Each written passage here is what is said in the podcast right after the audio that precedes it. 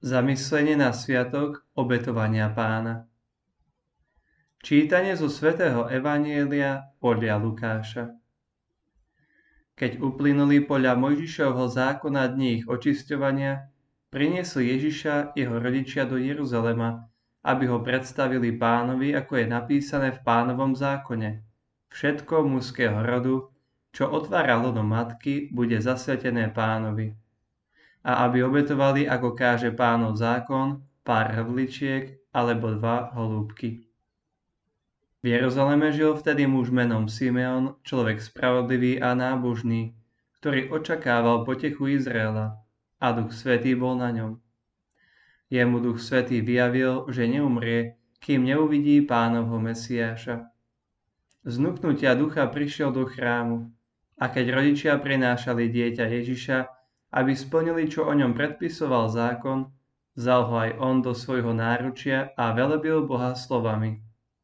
Teraz prepustíš, pane, svojho služobníka v pokoji podľa svojho slova, lebo moje oči uvideli tvoju spásu, ktorú si pripravil pre tvárov všetkých národov, svetlo na osvietenie pohanov a slávu Izraela, tvojho ľudu. Jeho otec a matka divili sa tomu, čo sa o ňom hovorilo. Simeon ich požehnal a Márii, jeho matke, povedal On je ustanovený na pád a na povstanie pre mnohých v Izraeli a na znamenie, ktorému budú odporovať. A tvoju vlastnú dušu prenikne meč, aby vyšlo najavo zmýšľanie mnohých srdc. Žila vtedy aj prorokyňa Anna Fanuelová dcéra z Aserovho kmeňa. Bola už vo vysokom veku, od svojho panenstva žila so svojím mužom 7 rokov, potom ako vdova do 84. roku. Z chrámu neodchádzala, vodne v noci slúžila Bohu pôstom a modlitbami. Práve v tú chvíľu prišla aj ona, velebila Boha a hovorila o ňom všetkým, čo očakávali vykúpenie Jeruzalema. A keď vykonali všetko podľa pánovho zákona, vrátili sa do Galilei do svojho mesta Nazareta. Chlapec rástol a mocnel, plný múdrosti a Božia milosť bola na ňom. Dnes počujeme, ako Simeon očakáva príchod Mesiáša. Pred 500 rokmi, keď sa začal stavať chrám, bola v krajine taká bieda, že jeho staviteľia boli veľmi znechutení. Vtedy Ageus prorokoval. Väčšia bude sláva tohto posledného domu ako prvého, hovorí pán zástupov a na tomto mieste budem dávať pokoj. A dodal, otrasiem všetkými kmeňmi i prídu skvosty všetkých národov. Vtedy naplním tento dom slávou. Simeonovi duch svetý vyjavil, že neumrie, kým neuvidí pánovho Mesiáša. A dnes z ducha prišiel do chrámu.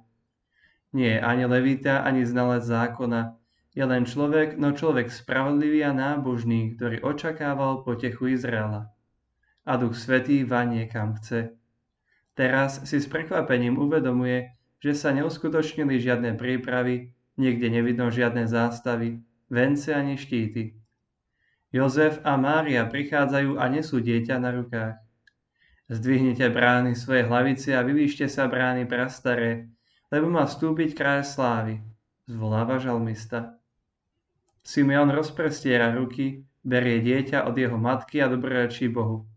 Teraz prepustíš, pane, svojho služobníka v pokoji podľa svojho slova, lebo moje oči uvideli tvoju spásu, ktorú si pripravil pred tvárou všetkých národov, svetlo na osvietenie pohanov a slávu Izraela tvojho ľudu.